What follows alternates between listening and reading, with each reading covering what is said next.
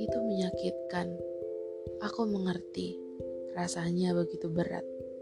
Ketika kamu telah menjadikan seseorang sebagai duniamu, lalu tanpa ada aba-aba, semua berakhir begitu saja. Ia pergi dengan membawa semua yang kau punya, termasuk kebiasaan-kebiasaan kecil yang justru menjadi momok paling besar di tiap kamu memejam mata.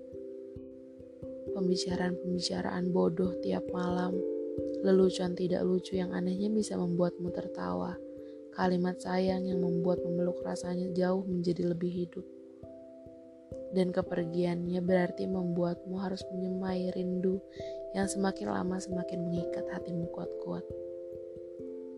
Menyiksamu dalam-dalam, membuatmu menangis tanpa air mata membuatmu ingin menjerit begitu kuat hingga terlepas semuanya. Tapi kamu tetap tak bisa. Pikiranmu perlahan mulai menjadi tak pada tempatnya. Moodmu berantakan. Sedetik kau merasa bahagia, namun tiba-tiba kenangan tentangnya membuatmu terkapar dan berakhir dengan air mata. Kau marah, lalu menjadi sedih, lalu tiba-tiba ingin memaki lagi Kau perlahan kehilangan jati dirimu sendiri. Semua makanan mendadak terasa hambar. Beratmu turun begitu drastis. Tidurmu tak lagi nyenyak. Kau dipenuhi ketakutan bahwa kelak ia akan datang di mimpimu. Lalu kamu terbangun di pagi hari dengan rasa yang begitu nyeri. Kau sering menangis di keadaan-keadaan yang tak menentu. Kau terus tanya-tanya, salahmu apa?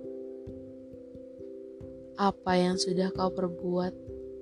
Kenapa semua harus terjadi? Kenapa semua tidak bisa diperbaiki?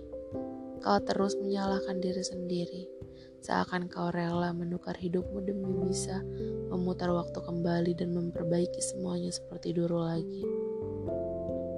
Pertanyaan-pertanyaan bodoh kian lama kian menghabiskan jatah hidupmu. Seharusnya aku memberikan sedikit waktu untuknya berpikir. Seharusnya ini bisa diperbaiki jika aku bisa menurunkan egoku sedikit. Kenapa aku tidak mengejarnya? Bagaimana jika ia memang yang terbaik untukku? Bagaimana jika aku tidak akan pernah bisa menemukan seseorang sesempurna dirinya yang bisa menerima aku apa adanya? Bagaimana jika orang yang datang selanjutnya tak bisa mengerti leluconku dan memilih untuk tidak tertawa? Bagaimana jika sebenarnya masalahku dengannya masih bisa diselesaikan dengan lapang dada? Bagaimana jika ternyata berpisah adalah kesalahan yang sebenarnya? Segala seharusnya dan bagaimana jika terus membuatmu merasa bahwa harapan itu tetap ada. Meski sebenarnya jauh di dalam hatimu kau sadar bahwa itu tetap tidak bisa. Pada kenyataannya, banyak hal yang tak bisa kita dapatkan. Tak peduli telah sekuat apa kita berusaha, hidup kerap tak berjalan sebagaimana yang kita inginkan.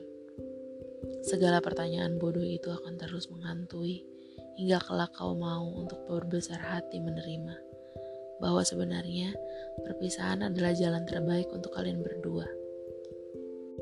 Bagaimana jika aku beritahu dari sisi yang lain, yang mungkin kau tak melihatnya? Bagaimana jika sebenarnya yang terburuk telah berlalu?